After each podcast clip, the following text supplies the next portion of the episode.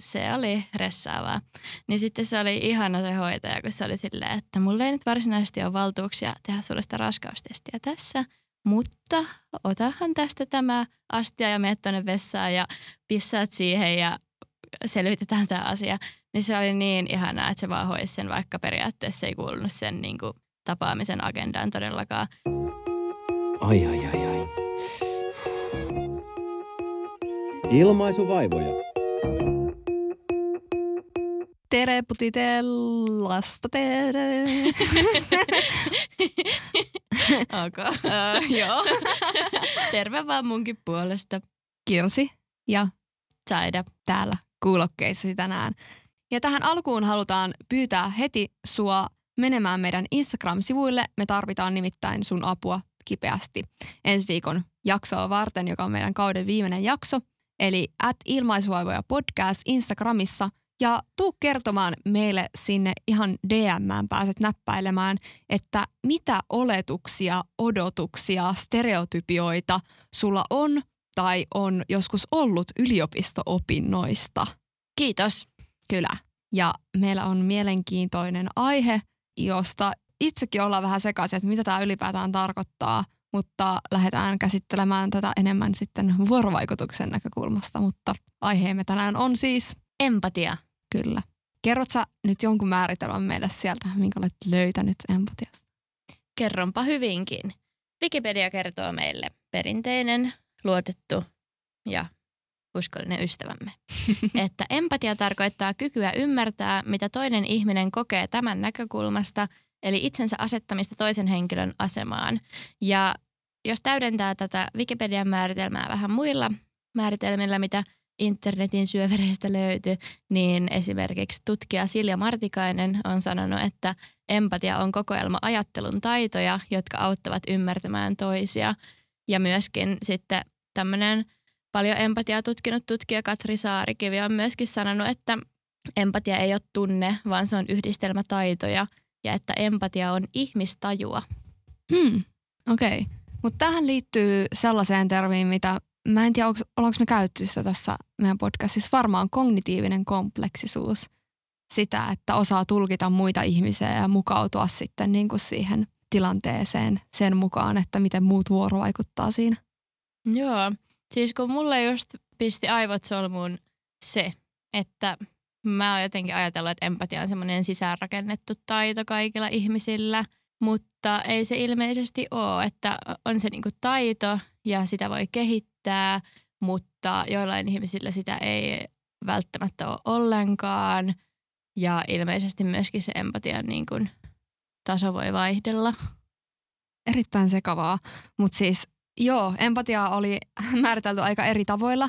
Ja sitten se oli esimerkiksi jaettu vielä tämmöisen Elisa Aaltolan tutkimuksessa 2018 vuodelta niin affektiiviseen ja kognitiiviseen empatiaan. Tällä niin että sekoitetaan heti päät nyt tässä ihan kättelyssä, mutta siis tämä lyhykäisyydessään kognitiivinen empatia viittaa siihen, että havainnoidaan tai päätellään toisen mielentiloja ja siihen ei välttämättä liity sitä tunneulottuvuutta, että voi aika ns. tunne neutraalisti havainnoida, vaikka että saadaan nyt hyvin iloinen. Ja sitten affektiivinen empatia olisi sitä, että siinä tunteet resonoi toisensa kanssa ja siinä niin myötä eletään toisen tunteita ja tuntemuksia. Ihan hyvä jaottelu kyllä, vaikka onkin tavallaan hankalat termit. Tai tulee vähän mieleen tuosta myöskin se empatia ja sympatia jaottelu. Tällaisen erottelun mä löysin näille kahdelle termille, että empatian ja sympatian ero on siinä, että empatiassa ei jaeta toisen tunteita, eli ei mennä sisälle hänen tunnetilaansa. Empatia tarkoittaa vain toisen tunteiden ymmärtämistä. Että sympatian käsitehän on sitten vähän niin kuin toi affektiivisen empatian käsite. Totta. Mutta sovitaanko tässä jaksossa, me tiedostaa se, että kaikki ei pysty siihen empatiaan, jos vaikka on jotain neurologisen kehityksen häiriöitä tai persoonallisuushäiriöitä, mutta että pidetään sitä enemmän sellaisena opittavana taitona, joka ihmiset oppii vuorovaikutuksessa, niin lähdetään siitä. Joo. Kyllä. Yes. Käy hyvin. No, sitten. Koetko sä olevas itse empaattinen? No kyllä. Siis kun mä oon miettinyt sitä, että onko musta semmoista erityisherkkyyttä, mikä on myös semmoinen niin piirre, mistä paljon nykyaikana puhutaan, mutta sitten se erityisherkkyyden määritelmä ei kuitenkaan ihan jotenkin sovi muhun, niin ehkä se on vaan sitten sellaista nimenomaan tunneälyä ja empatiaa, mitä on. Että esimerkiksi mä en pysty oikein katsoa mitään raakoja leffoja tai mitään väkivaltaa tai mitään sellaista, että mulla tulee vaan niinku huono olo niiden kaikkien uhrien puolesta. Ja sitten just lapsesta asti on aina halunnut asetella pehmolellut nätisti riviin, että jos niillä onkin tunteet ja peitellä ne sinne. Ja vieläkin edelleen, kun mä löysin äh, yhden pehmolelun mun laatikosta, niin sitten kun mä laitoin sen takaisin sinne laatikkoon aika huolimattomasti – niin sitten mä olisin, että no otetaan nyt vielä se laatikko takaisin ja mä asettelen se uudestaan siihen, että jos sillä nyt onkin ne tunteet, niin ettei se joudu toista vuotta olemaan tuolla ihan nenärutussa. Oh. Mutta joo, kyllä mä pidän itteeni empaattisena. Pidäksä? Ai sua vai itteeni? sua ja sanoa, itteeni, joo. mutta puhu vaan itsestäsi. joo, siis kyllä mä pidän sua empaattisena ihan saida. Että jos sunkaan vaikka juttelee, niin kyllä sä niin kuin eläydyt siihen hyvällä tavalla siihen toisen – oloon, etkä jotenkin yritä ehkä niin kuin lakastaa sitä tunnetta tavallaan maton alle, että se on mun mielestä tosi hyvä piirre, mutta et kumminkaan sitten niin kuin lähde ihan silleen ihan sen tunteen valtaan tavallaan.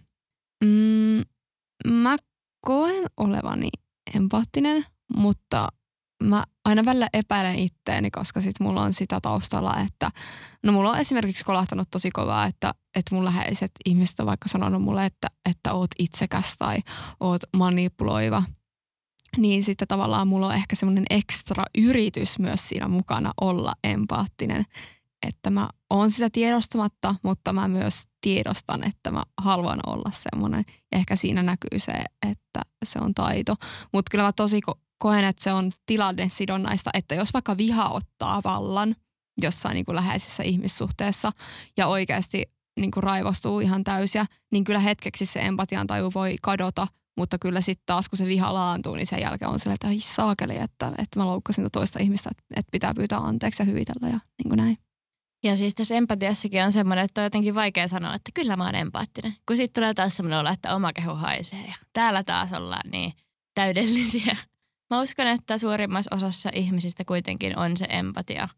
Kun me ollaan kuitenkin ihmisiä kaikkea, se on jotenkin, mä ajattelen, että se on semmoista niin kuin jaettua ihmisyyden kokemusta. Silleen, että jos on itse vaikka kokenut joskus jotain, mitä joku toinen käy nyt läpi, niin on se aika helppo heijastaa siihen sit sitä, että mitä hän se mahtaa tuntea ja ehkä vaikka jos itse kokenutkaan sitä asiaa, niin haluaa ymmärtää ja olla silleen tunnepuolella tukena. Niinpä. Ja semmoinen asia myös tuli mieleen, että somessa musta tuntuu, että välttämättä ei ole niin empaattinen. Että jos joku vaikka on kirjoittanut jonkun pitkän tekstin, Instagram-kuvaa siitä, että olen ollut masentunut ja pälä, pälä, pälä, ja tietää, että se on ehkä semmoinen ihminen, kelle pitäisi kommentoida ja normielämässä totta kai, jos joku kertoisi sulle tuommoisen syvällisen, itselleen tärkeän asian, niin totta kai sä kommentoisit ja empatisoisit sitä asiaa. Mutta sitten somessa voi olla silleen, että hei, mulla on kiire, mä skippaan tän, että, että kyllä se saa siihen muitakin vastauksia varmaan muilta ihmisiltä, niin tunnistatko Saida tämän? Todellakin. On kyllä niinku ihan eri asia. Jos joku kertoisi kasvatusta jostain vaikka mielenterveysongelmasta, niin ehkä ei vaan sille siirtyisi takavasemmalle sanomatta mitään. Että joo, ei kyllä tule otettua somessa niinku samalla tavalla huomioon toisten tunteita. Mutta sitten toisaalta ne tulee ehkä semmoisissa tilanteissa, että itse just oot jossain ruokatauolla, vähän selaat somea – ja sitten siellä tulee monta avautumista putkeen, niin et sä vaan välttämättä ole valmis siinä tilanteessa ottamaan niitä vastaan, kuin se, että sä näet jotain ihmistä ja se alkaa avautumaan siinä. Me kysyttiin teiltä, että koetteko te olevanne empaattisia meidän Instagramissa, että ilmaisvaivoja podcast, niin 95 prossaa vastasi, että olen. Joten eipä meidänkään sitä tarvitse häpeillä, että me koetaan olevamme empaattisia, koska niin moni muukin ihminen kokee olevansa. Ja musta tuntuu, että se, että jos ihmiset ei olisi empaattisia, niin miten me edes pystyttäisiin tekemään mitään yhdessä. Koska kaikkihan vaan lähti siitä itsekkäässä näkökulmassa, että mikä mulle on parasta. Vaikka toisaalta mun mielestä semmoinen terve itsekkyys on myös todella hyväksi. Eikä sillä niin kuin empatialla kannata lähteä kuluttamaan itteensä ihan liikaa tai jos se menee tosi paljon vaikka sen sympatian puolelle. Et saatiin hyvä kommentti myös meidän Instagramin DMään siitä, jossain aivotutkimuksessa oli kuulemma todettu, että empatia kuluttaa ihmisen nopeasti loppuun, kun taas myötätunto jopa antaa ihmiselle lisää energiaa. Eli tässä nyt oli taas sitten vertailu empatia ja myötätunto, että tavallaan niin kuin, että empatia nähtiin samana. Ehkä se oli se affektiivinen empatia, se vastaan sitten myötätunto, mikä ehkä voisi vastata tätä kognitiivista empatiaa. Että silloin voisi olla aidosti avuksi toiselle, kun ei ihan suoraan heittäydy niihin tunteisiin mukaan, koska se ei ole niin kuluttavaa itselle. Niin mun mielestä toi on aika hyvä pointti, että sillä voi todellakin kuluttaa itsensä ja omat voimavaransa loppu, eikä siitä ole sitten kellekään mitään hyötyä. Ehkä se menee sellaiseen kiltin ihmisen syndroomaan sitten, että, että pitäisi olla jotenkin empaattinen kaikille. Mm. Mutta koet sä paineita, Saida, että, että vaikka niinku, kun sä oot nainen, että jotenkin naisten pitäisi olla tosi empaattisia, tai koet sellaista painetta, että sun naisena pitäisi jotenkin olla ekstra empaattinen? Hmm.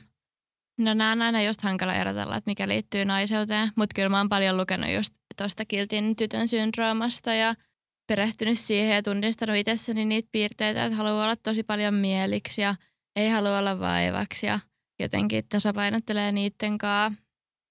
Kyllä mä oon ehkä liittänyt sen noi kaikki paineet siihen mun ihmisyyteen enkä naiseuteen, mutta siis kyllähän oikeasti kaikki nämä yhteiskunnan paineet aina vaikuttaa. Että aika tämmöinen ympäripyöreä vastaus. Mutta en mä sitä ikinä miettinyt, että kuka odottaisi multa erityisesti empaattisuutta. Että ehkä minä itse ja ehkä yhteiskunta, mutta en ole kauheasti miettinyt sitä asiaa. Joo. Onko sulla tuosta jotain ajatusta? No ehkä siinä, että, että mun on joskus tosi vaikea sanoa vaikka ei, jos joku toinen on tosi innostunut asiasta, jostain asiasta. Ja sitten tavallaan mä lähden aika helposti, ehkä se on sitten sitä sympatiaa, että mä lähden tosi helposti niin kuin sympatisoimaan sitä innostusta. Ja en halua tuottaa pettymystä, että jotenkin ajatellaan, että tämä henkilökohtaisesti on monesti ajatellut, että se empaattisuus on sitä, että ei sanominen on jotenkin tosi tunteetonta ja epäempaattista, vaikka eihän se niin ole, vaan se on just sitä omien rajojen vetämistä. Niin, ja se on kyllä varmaan niin, että miehiltä hyväksytään enemmän sellaista jämäkkyyttä ja sellaista omien rajojen tuntemista ja just sitä, että sanotaan, joo, ei ole kyllä nyt aikaa, sori. Niin. Siis mulle tulee heti tosta mieleen Sanna Mariin esimerkiksi, että sehän on semmoinen tosi jämäkkä ja kunnon boss, niin, ja jotenkin silleen ei ota mitään paskaa vastaan ja on tosi asiapoliitikko, niin sitten sitä ei ehkä välttämättä olla totuttu näkemään siinä naisen roolissa. Hän on väistämättä naisen roolissa, vaikka hän haluaisi olla vain poliitikon roolissa, niin jotenkin se ehkä voi johtaa ihmisellä kritiikkiin häntä kohtaan, että hän ei täytäkään sitä täydellistä niin kuin lempeän, empaattisen, äitimäisen ihmisen mallia. Hyvä pointti. Ja mä sain jallitettua sut melkein puhumaan politiikasta tässä. Mä oon yrittänyt saada meille politiikkajakson. Jos tarpeeksi moni teistä toivoo sitä, niin voimme harkita ensi kaudelle. Joo, ja siis mä voin sanoa, että en ole itsekään mikään politiikan suurkuluttaja, mutta se on kiinnostava aihe. Me kysyttiin myös teiltä, millainen on empaattinen ihminen ja saatiin paljon vastauksia. Täällä on sellaisia juttuja, mistä me puhuttiinkin, mutta myös uusia juttuja. Täällä sanotaan, ihminen, joka osaa asettua ajatuksen tasolla toisen ihmisen asemaan, aidosti kuunteleva, on läsnä ja apuna vaikeinakin hetkinä, sydämellinen, sellainen, joka osaa katsoa asioita eri näkökulmista ja yrittää ymmärtää ihmisiä parhaansa mukaan, kans sellainen, joka tietää omat rajansa ja osaa sanoa ei, eli just tämä, mistä äsken puhuttiin. Antaa osan sydämestään toiselle, kun se tätä tarvitsee, tukee ja kuuntelee – semmoinen, joka ymmärtää tai edes yrittää ymmärtää toisen surua tai onnea. Sitten täällä puhutaan esimerkiksi läsnäolosta, siitä, että osaa kuunnella ja ottaa tosissaan sen, mitä toinen sanoo. Sitten täällä puhutaan toisen kunnioittamisesta, siitä, ettei arvostele toista. Tasa-arvosta myöskin. Yksi on sanonut, että semmoinen, joka kykenee kohtelemaan muita tasa-arvoisesti. Tällaisia juttuja tällaisen ihmisen kanssa on kyllä hyvä olla tekemisissä. Tulee semmoinen lämmin fiilis, kun noita lukee. Niinpä. Just ehkä semmoinen joku lämpimyys liittyy siihen, jos miettii oikein sillä, että tällainen on empaattinen ihminen. Niin joku semmoinen niin kuin Ja se on Joo. ehkä semmoinen ihminen, kelle haluaa mennä kertoa sit, kun on joku vastoinkäyminen tai Niinpä. ilo elämässä. Että tietää, että se ottaa sen vastaan semmoisella nimenomaan lämmöllä ja sellaisella, että se joko iloitsee sunkaan tai suree sun kanssa, mutta ei jotenkin työnnä sua mihinkään suuntaan. Niinpä. Tuohon tasa-arvoon liittyen, niin mun mielestä tosi kiinnostava ajatus on myös se, että onko joitakin ihmisiä kohtaan helpompaa tuntea empatian kuin joitakin muita. Niin miten sä niin kuin mututuntumalla Saida ajattelisit tästä? No mulla tuli heti mieleen vangit ja ihmiset, jotka on tehnyt rikoksia, että niitä kohtaan ollaan kyllä tosi julmia. Ja se on jotenkin yhteiskunnassa myös oikeutettu olla julmia niitä kohtaan. Ja sitten mä mietin sitä, että mitä se tekee ihmiselle, jos kukaan ei tunne sua kohtaa empatiaa, että kun vankejakin kuitenkin yritetään sopeuttaa yhteiskuntaan tosi monilla keinoilla, niin yksi aika tärkeä keino on mun mielestä se, että ne sais myös sitä empatiaa osakseen. Ja varmaan saakin, onhan vankilassa kaikki sosiaalityöntekijät ja muut, mutta se mulle jotenkin tuli mieleen, että jos ihminen on tehnyt jotain tosi pahaa tai peruuttamatonta, mikä on niin kuin yleisesti turkittu vääräksi tässä yhteiskunnassa, niin on kyllä vaikea tuntea empatiaa. Ja sitten ainakin mulle on paljon helpompi kokea empatiaa niitä kohtaa, jotka mä tunnen tosi hyvin. Että mä ehkä tiedän, että miten ne kokee ne tietyt tunteet. Ja jotenkin tunnen niitä ajattelua jollain tavalla. Ja että mitkä asiat niille on semmoisia isoja vastaankäymisiä. Että sitten just jos vaikka siellä somessa tulee vastaan joku avautuminen mielenterveysongelmista, niin ei se ehkä sitten, jos mä en tunne sitä tyyppiä, niin ei se kovin syvältä ota. Niinpä. Ja siihen liittyy varmasti se ihmissuhde se, että se toinen ihminen on sulle niin kuin tärkeä. Niin totta kai sen tunteet lähtökohtaisesti myös kiinnostaa sua. Ja niin mun mielestä oli hyvä pointti toi vankijuttu. Ja sitten mulla tuli mieleen myös se, että, että miten eri lailla me empatisoidaan vaikka ihmisiä, jos vaikka terrori-isku tapahtuu saattaa Pariisissa VS, kun se tapahtuu vaikka jossain lähi maissa – niin se, että jotenkin ajatellaan, tällä on joku järkevä nimikin tälle niin kuin ilmiölle, mutta se, että ajatellaan, että joo, se on tuolla ihan tavallista ja siellä ihmiset kuolee ja siellä on satoja, eipä kiinnosta. Mutta heti, jos se on niin kuin täällä Euroopan rajojen sisäpuolella, niin alkaa kiinnostaa, koska se tulee jotenkin meitä lähemmäs. Niin ja just jos miettii vaikka koronavirusta, kun se koskee koko maailmaa, niin on aika paljon isompi juttu kuin joku Ebola, mikä oli silloin jossain vaiheessa myös tosi tappava tauti, mutta se pysyy meistä kaukana, niin ei sitä kyllä kovin kauaa pidetty otsikoissa tai Niinpä. empatisoitu. Ja just se otsikoissa pitäminen, niin kyllähän niin kuin tavallaan media vaikuttaa siihen, että mitä mieltä, vaikka me ei haluttaiskaan, niin se vaikuttaa silti siihen, jos ei me niin kuin kyseenalaisteta sitä, että miten me ajatellaan asioista. Jep, ja ehkä sekin, että uutisoidaanko siitä sille, että breaking news, tai sille, että jälleen yksi terrori-isku muiden joukossa. Tai että kyllähän se uutisoinnin sävykin oikeasti vaikuttaa siihen, mitä me ajatellaan.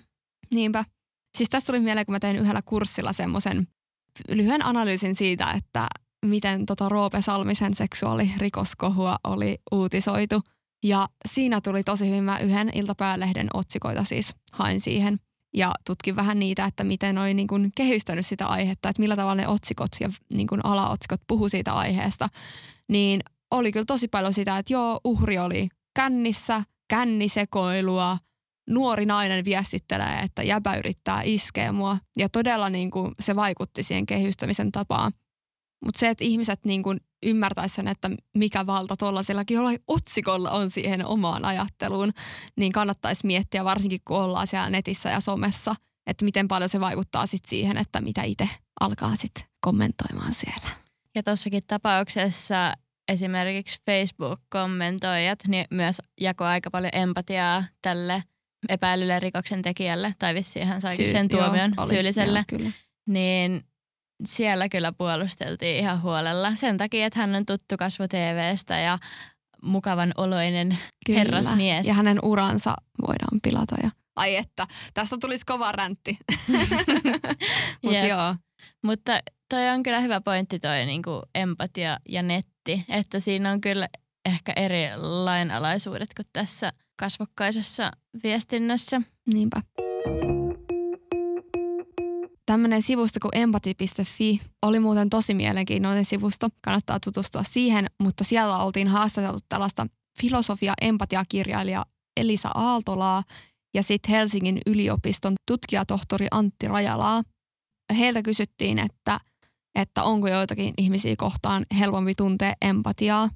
Tai itse artikkelin kirjoittaja oli maininnut sen, että ihmisen evoluution tutkimus osoittaa, että se meidän myötäsyntyneen kyky empatiaan on rajallinen ja se kohdistuu niihin, jotka on samankaltaisia tai jolla on samankaltaiset arvot ja kiinnostuksen kohteet. Eli totta kai, nyt mä niinku puolustelin tuossa Sanna Marinia, mutta kyllä mä voin sanoa, että olisi ihan helvetin vaikea mulle puolustella Jussi halla Vaikka totta kai meidän pitäisi nähdä ihmiset ihmisenä ja niiden ammatti niiden ammattina, mutta totta kai niin kuin esimerkiksi tällaiset isot asiat kuin arvot vaikuttaa siihen, että mitä me ajatellaan.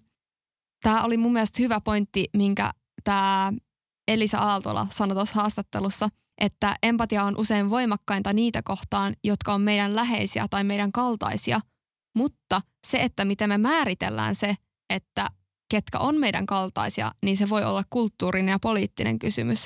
Että jos joku määrittelee, että ruskeat ihmiset erikseen ja valkoiset erikseen, niin sitten ne ei ole toistensa kaltaisia. Mutta jos joku ajattelee, että ihmiset ihmisinä, niin sittenhän me ollaan niinku samoja tyyppejä. Niin tajut sitä logiikan tässä. Joo, tai just se, että kun tehdään niitä me-he-asetteluita, niin nehän vaikuttaa tähän empatia-asiaankin aika paljon.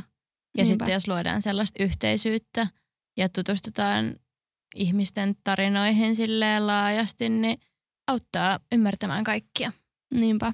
Ja totta kai siinä on myös se, että, että on ehkä sellaista pelkoa siitä, että no, että en mä tunne ton ihmisen kulttuuria tai sen jotain tapoja, mitkä saattaa vaikuttaa mulle oudolta, niin jos ei niin kuin koskaan saa tietää, että mistä ne kumpuaa ja jotenkin tutustu ihmisiin, jotka on erilaisia kuin itse ja NS kuuluu siihen toiseen ryhmään, niin tosi vaikeahan sitten on olla empaattinen niitä kohtaa ja jotenkin ajatella ihmisiä vaan jonain pelinappuloina. Jep. Ja sitten kun se, mitä mä viime jaksossakin puhuin tunteesta, että tunteet on kuitenkin aika universaaleja, että kun se yhdistää meitä ihmisiä, että kun niitä tunteita on se rajallinen määrä ja ne kaikki perustunteet jokainen ihminen jossain vaiheessa elämänsä kokee, niin niiden kautta on aika helppo, tai no helppo ja helppo, mutta pystyy periaatteessa samastumaan ihan kenen tahansa ihmisen kokemuksiin. Niinpä. Että se on sit ei vaan omasta itsestä, mutta myös sit omasta ympäristöstä kiinni. Ja tässä vielä haluan nostaa tuosta, oli ihan törkeä hyvä toi juttu. Mä suosittelen kaikki käymään lukemassa sen.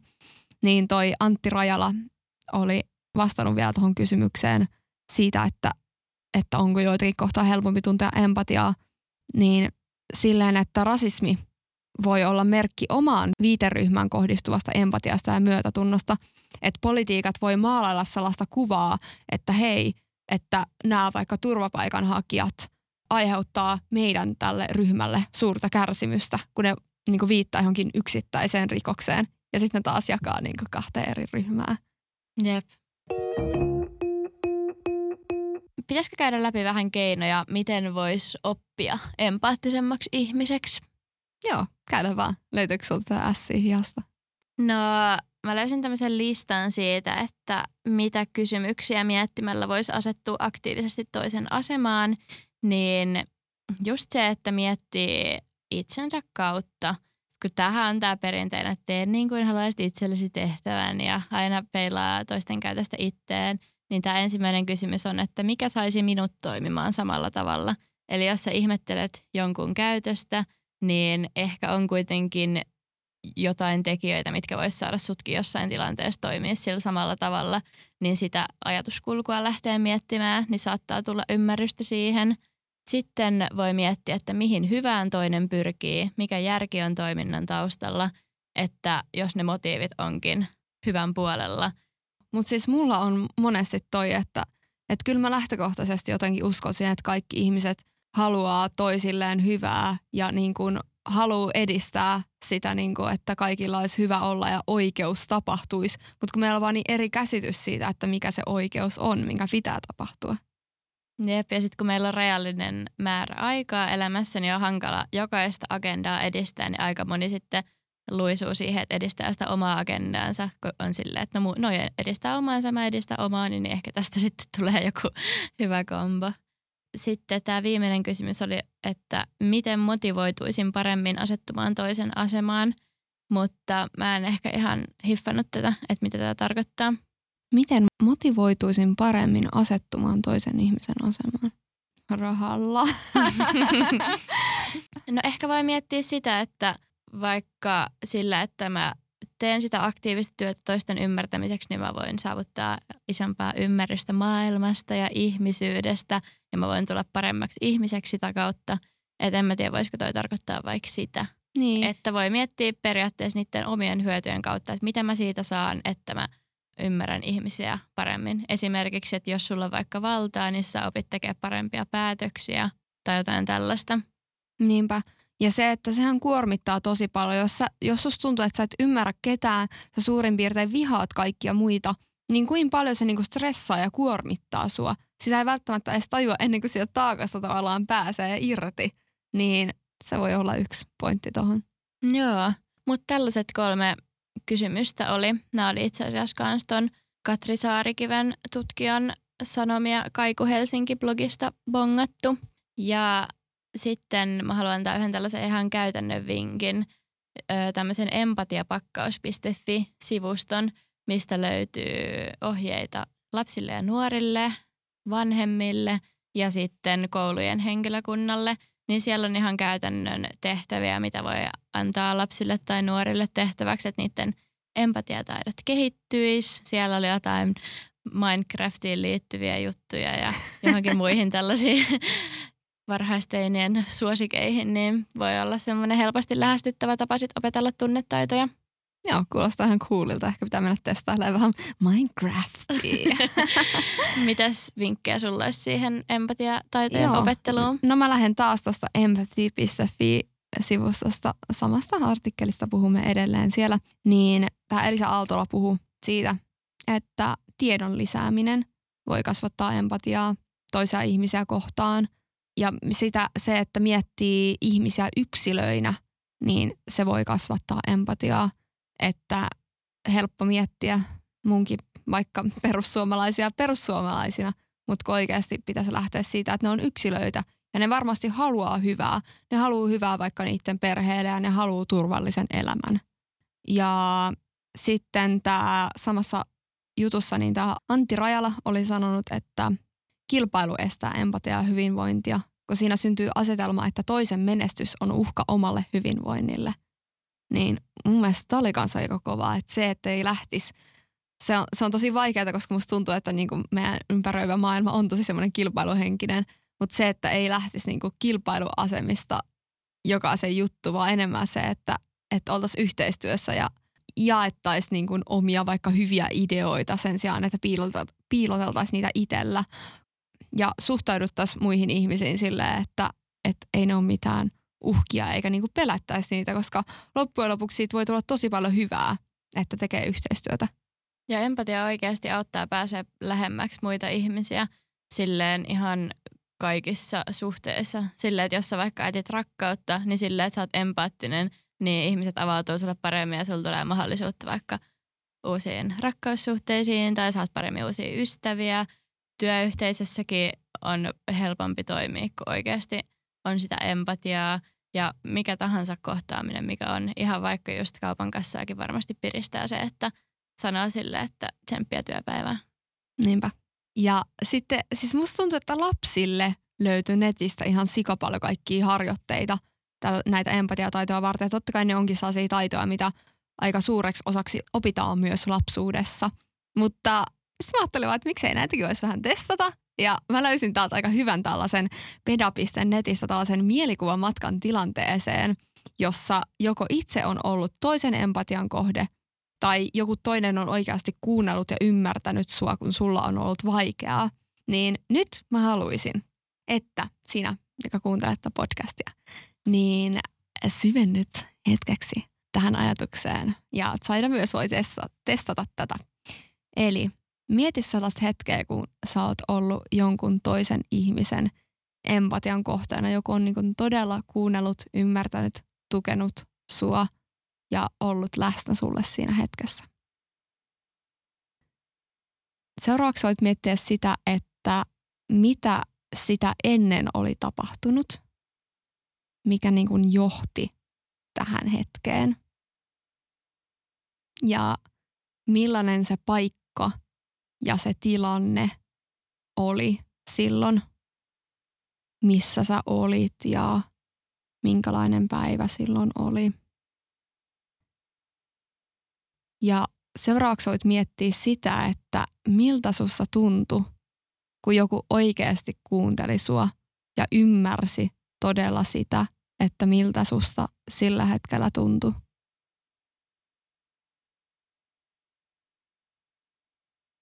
Mikä sua siinä tilanteessa ehkä lohdutti? Mikä antoi sulle toivoa?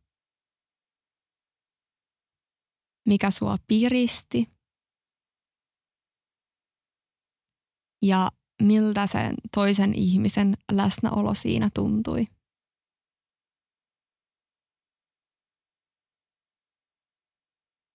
Joo, nyt sä oot ehkä kokenut mielessäsi jonkun ihanan tunteen siitä, että toinen ihminen oli empaattinen sua kohtaan. Oliko tämä nyt meditaatiot?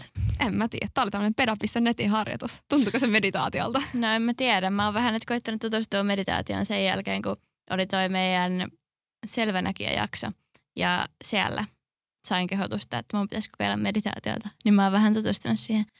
Mutta joo, mä, saanko mä kertoa, mitä mä mietin? Saat. mä mietin semmoista kokemusta, kun mulla oli ollut paljon terveysongelmia ja mä olin silleen, että mikähän kauhea sairaus mulla nyt on, että onko mulla nyt joku syöpä vai onko mulla nyt joku kilpirauhasen vajaa toiminta, okei vähän eri kaliberin, mutta sitten mä olin että onko mä raskaana, niin kuin mitä ihmettä. Ja sitten mä menin terveyskeskukseen mut piti ottaa verikoe ja mä jännitti se ihan sikana. Ja sitten mä en muista, että itkiks mä siellä jo silloin. Mutta mä olin jotenkin tosi silleen stressaantunut. Ja sitten se tota, hoitaja otti sen tota, verikokeen multa. Ja sitten jotenkin se oli siinä tosi semmoinen rauhoittava ja hoiti kaiken kunnolla. Ja sitten siinä lopussa vaan mä olin silleen, entä jos mä oon raskaana? silleen, kun välillä varmaan kaikki ihmiset, joilla on mahdollisuus tulla raskaaksi ja joskus harrastaa seksiä, niin tietää tämän tunteen. niin tota, se oli ressaavaa.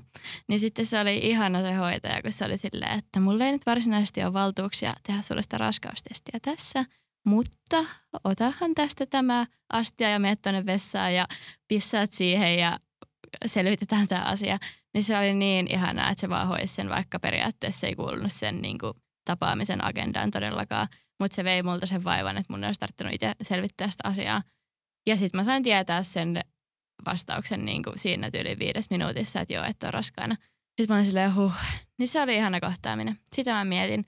Ja kun tuossa puhuttiin siitä, että mitä tunteita se herätti, niin kyllä se puhuttiin aikaisemminkin siitä lämmöstä. Niin semmoinen jotenkin tuli semmoinen, että ihanaa, toi ymmärtää, toi haluaa helpottaa mun elämää ja silleen, niin tällaista mietin. Joo, Siis ihana toi ja musta tuntuu, että varsinkin tuommoisessa tilanteessa, kun itse on tosi pelokas, varsinkin joku, että on joku terveysongelma ja menee sinne lääkäriin oikeasti hakemaan sitä apua, niin se on tosi tärkeää, että se toinen ihminen kuuntelee ja on empaattinen siinä, kun itsekin on tosi sille epätietoisessa tilanteessa. Jep, ja sitten kun on sitä kontrastia, että välillä kun on mennyt sinne tuossa samassa mielentilassa, ja sitten ollaan vaan että no niin, meppä siihen laverille, ja joo, jalat ylös ja housut alas. niin, nimenomaan. Ja sitten kun yrittää kysellä ja saa vaan semmoisia niin palan asiaan kahden viikon päästä. Soittelen, jos on jotain, jos ei kuulu, niin bla bla bla. Että kun on niin monta eri tapaa hoitaa toikin asia, että siitä vinkkiä terveydenhuollon ammattilaisille. Joo, todellakin.